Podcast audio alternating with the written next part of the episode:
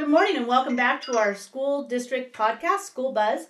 I'm your host, Rebecca Cooksey, and today we're going to be talking about suicide prevention.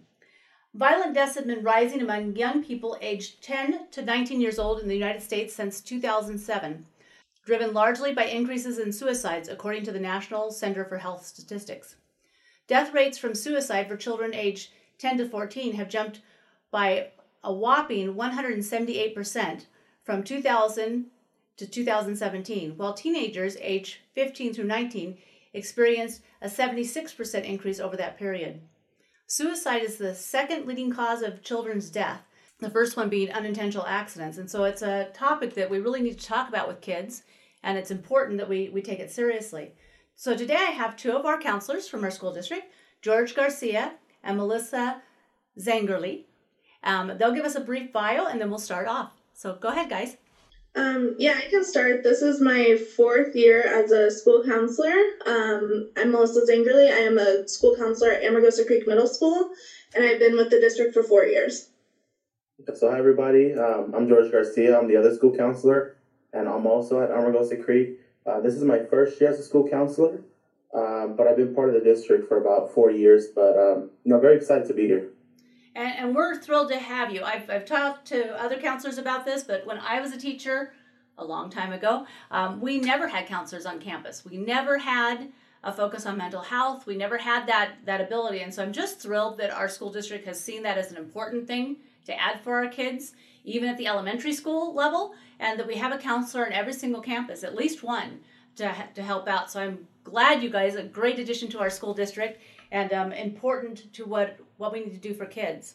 Mm-hmm, absolutely. So, suicide is a scary subject to discuss with children. How do counselors start that discussion? Yeah, so definitely it is a very scary subject to discuss with kids. Um, the best thing to do is just ask the question Have you ever thought about suicide? Um, there is unfortunately a huge stigma around mental health. Um, and when you beat around the bush or don't ask things directly, you actually are contributing to that stigma as it communicates to the child that that topic is taboo and therefore they may feel like you are not a safe person to go to or talk about things like that if they are ever feeling that way. Um, if a child is feeling suicidal it is also very scary for them and they do not want to feel judged in that situation. So it's very important that you evaluate your attitudes regarding mental health in order to prepare yourself to have an open non judgmental conversation um, and be supportive with your child about the topic. It's also important to treat mental health as you would any other illness. You know, it's not something that they cause to happen. A lot of times it's just a chemical imbalance in their brain and they're dealing with it and struggling with it. Um, in our conversations in the past with students who have been feeling suicidal, a lot of them are terrified when we tell them that we have to call your parents and let them know what's going on um, and they're scared that they're going to get in trouble or judged by their parents because they're feeling that way. Um, it's really important. I always let students know that if a parent's reactions initially seem angry, it's because that they are scared and they had no idea that their child felt that way. And a lot of times that comes from fear. So that fear could be because they care deeply about their child and they really want their child to be safe. So their reactions are coming off as they're scared for their child's safety. Um, so all parents want their child to be safe, happy, healthy, and we as counselors can provide resources to help get them there if they are feeling suicidal. Um, I would think that some pa- parents would think that bringing up the topic of suicide would make kids think about then trying suicide. Is that the case? Is there any evidence for that? No, it actually helps start that conversation. Um, a lot of parents feel like if I bring that topic up, you know, it's going to put it in their head but it actually, you know, there is such a stigma, like I was saying, around mental health. So if you actually bring that topic up, it lets them know, like, hey, if I ever am feeling this way, or if they are feeling that way, they can have a conversation about it and it's not so scary. Um, because a lot of students unfortunately do feel that way. So it's important that you can communicate openly with them. I like that you said that you think of mental illness as the same way as any other kind of impairment. Like if your child had a broken leg, you of course would take them to the doctor and get them help for that. Mm-hmm. If, if you saw your child struggling with anxiety or something else, that would be a normal thing to go to the doctors and, and say, my child is struggling with this and to get some help and just not ignore it, right? Absolutely. Yeah, it's very important that if your child does confide in you, that you reach out for help and support, um, just like you would with any other illness. So, what age is it appropriate to discuss suicide prevention and why? So, like Melissa mentioned, it's definitely a conversation. Um, you want to make comfortable with your students. Um, you know, the age is appropriate in elementary. You know, counselors focus on you know teaching students coping strategies and how to seek help from an adult when experiencing big feelings. Um, it is also required, you know, for K through 12 students to learn about suicide prevention this year. Um, but it's presented and talked about in different ways depending on the education level. Um, as long as it's, um, you know, as as it's um, age appropriate. Um, we want to normalize, you know, that students can talk about it, and and uh, by talking about it doesn't necessarily mean that um, you're putting ideas in the person's head when you're talking about it. Uh, but it, the opposite is actually true. You know, if a person is depressed or unhappy, talking about their feelings openly, and then by you allowing them to express these feelings um, is one of the most helpful things you can do. You know, especially as a parent.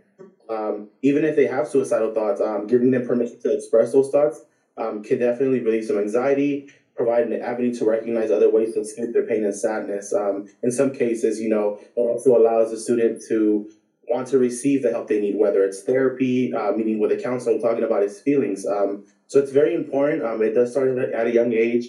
Um, and like I mentioned, you know, starting this year, um, it's, it's a requirement in, in all K through 12 schools. Have you had a student ever, like in the younger grades, like kindergarten, first grade, second grade, ever contemplating suicide or self harm? Personally, I haven't. Um, we're both middle school counselors. Uh, but like you know, like I've mentioned, it's definitely age appropriate. There's certain ways you want to word certain conversations with those students, and you know, definitely want to take that into consideration. You know, our um, our main role as counselors is to ensure student safety um, and their well being.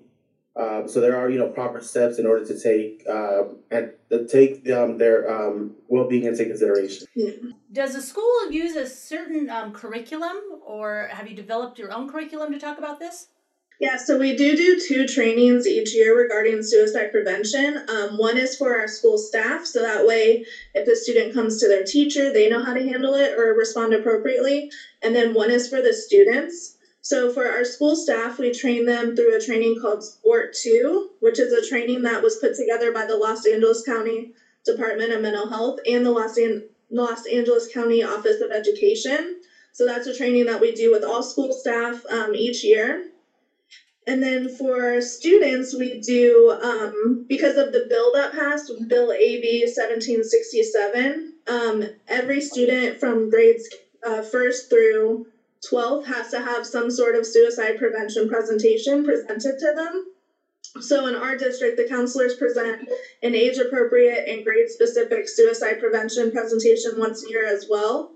Um, this student presentation does not follow a specific curriculum, but it instead was created through a collaboration of all the district counselors to meet the specific needs of our students in our district. And then in addition to that, we also, some schools participate in Start with Hello Week, which is a curriculum that was put through um, Sandy Hook Promise. And it educates students to follow three easy steps for suicide and school violence prevention. So those steps are the first step is you see someone alone. The second step is you reach out and help. And then the third step is start with hello. So this educates students to really look out for one another and reach out with kindness if they see someone that's struggling. And it also helps prevent school violence and in turn creating a more welcoming and accepting school environment. Sounds like that curriculum goes really hand in hand with our um, PBIS positive behavior support uh, that we're implementing at all schools. So I, I like that that we're we're looking out for kids that are kind of loners and we're trying to help them socialize better. That's great. What happens if a student tells an adult on campus that he or she is thinking about suicide? So um, definitely, like I you know really want to touch base on you know our priority is student safety. So you know if a student expresses they're feeling suicidal, um, we definitely want to know the location of the student. You know we, we kind of drop everything else that we're doing to ensure that you know we're getting we get to the student picking up the student whether they're in class or whether in you know in a restroom or, or the cafeteria, bringing them up, bringing them back to our classroom, and then you know following just uh, protocol. You know we we want to talk to talk to the student about you know this conversation. We definitely want to express confidentiality and what it means, um, and whether we have to break it or not.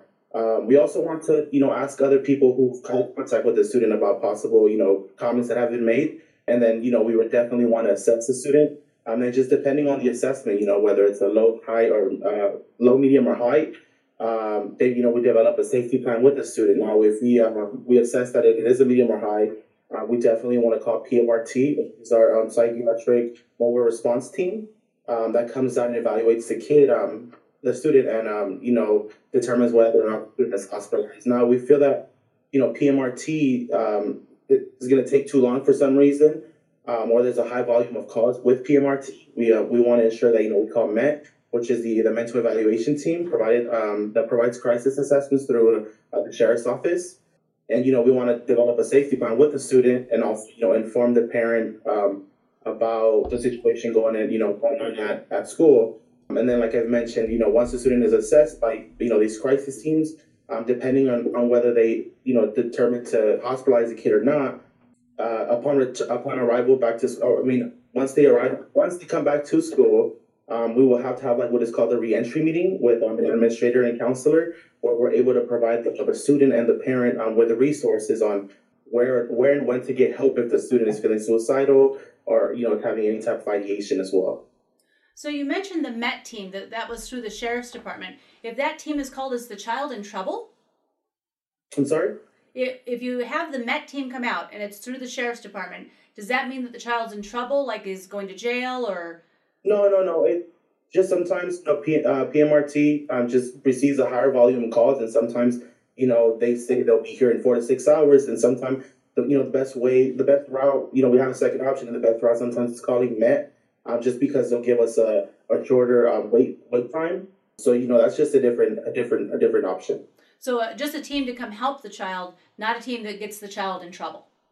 No, just assesses the student and gets them the help that they need. Great. Yeah, it can be scary to see like police officers, but whenever students talk to us about this, we definitely reiterate to them like we're so happy that you felt comfortable, you know, sharing these feelings with us, and we're very supportive. We're reiterating, you know, we're here to help you, and we're going to get you the help that you need, so that way you can manage these feelings and hopefully not feel like that anymore.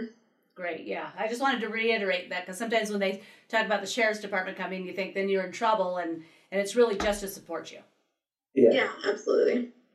So, what are the signs that a child would exhibit if he or she was in trouble? So, there's different signs that can come up. So, first of all, notice any changes in your child's moods. Um, people who are considering suicide most often display one or the one or more of the following moods: so depression, anxiety, uh, loss of interest. So maybe they were involved in sports or certain activities and they're not interested in those anymore. Um, they might be irritable. Uh, they might feel humiliated or shame if something happened in their life recently.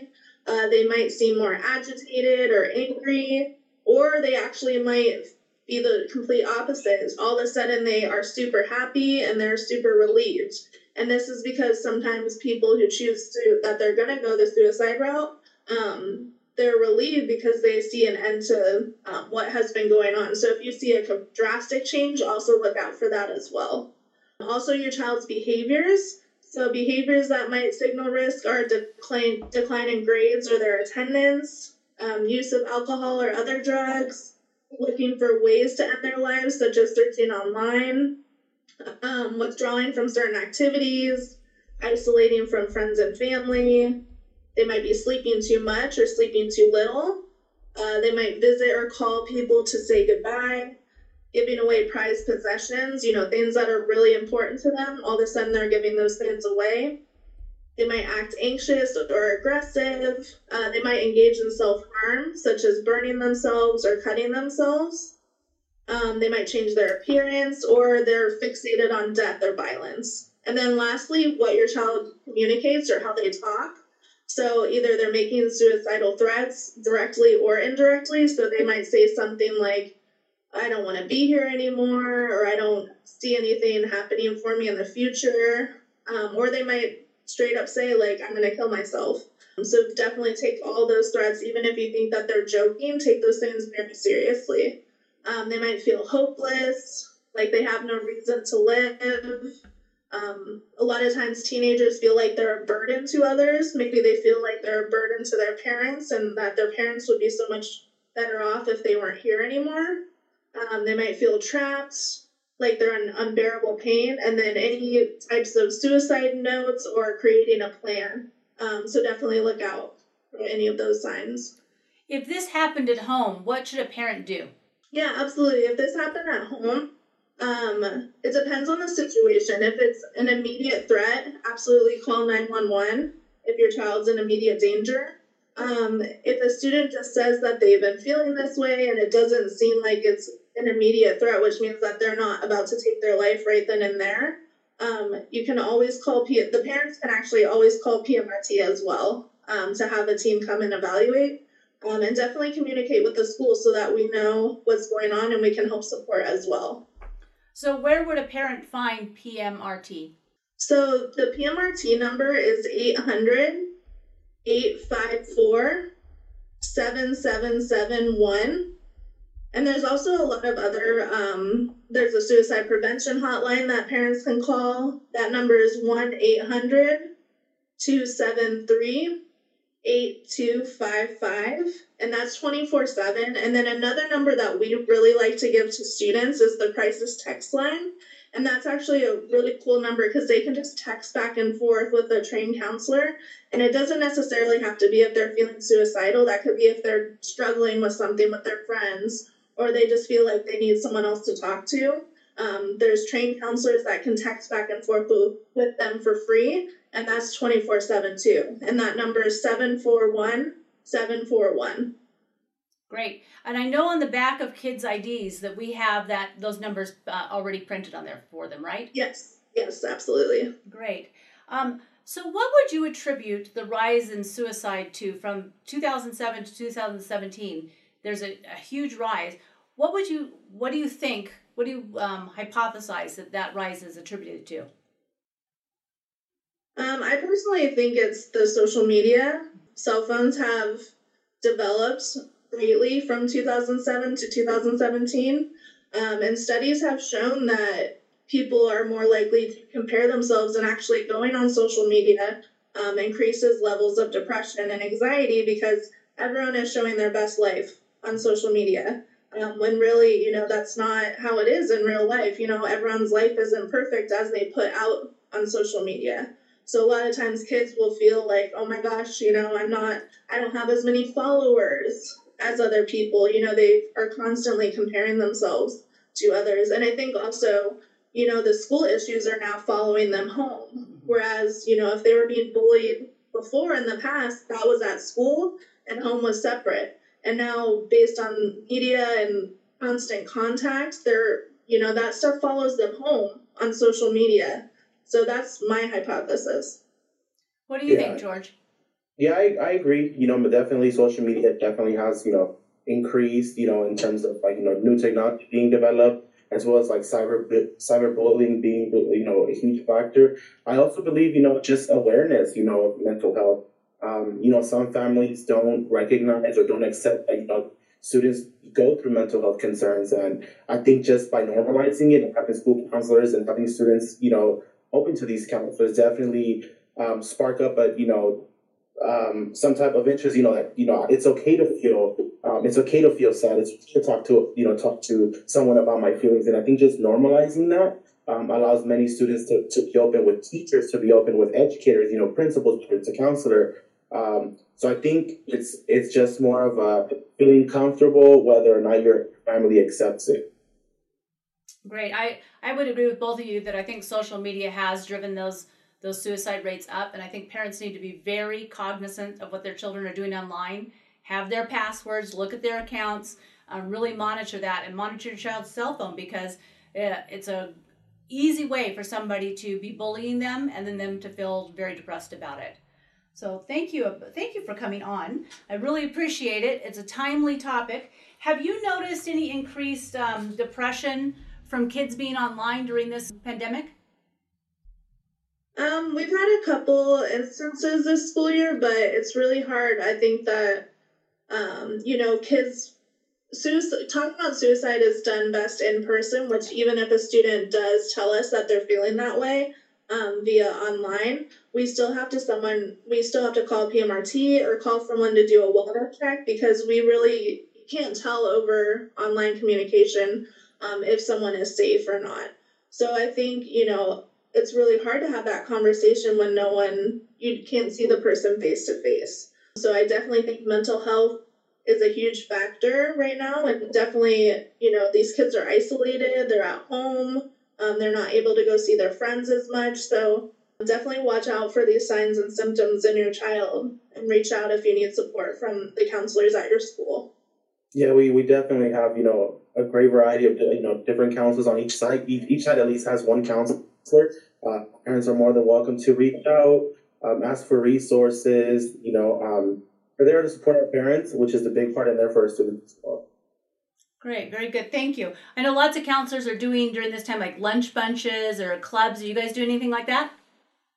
Yeah, we have we have lunch bunch every day. Um, you know, we break it down by grade level. Uh, you know, and it's just it's it's it's a it's a it's a time where students can you know just get online, um, talk to their counselors, and just socialize with each other. Like Melissa said, they're missing that you know socialization and and going out with their friends and playing kickball or basketball. So it's definitely uh, um, a good a good idea for students to you know interact with each other.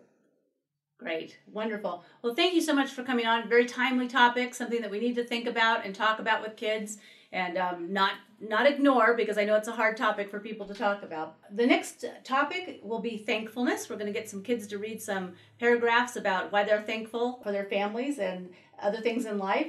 You can find this podcast on Spreaker, iHeartRadio, iTunes, SoundCloud, TuneIn, just about any place else.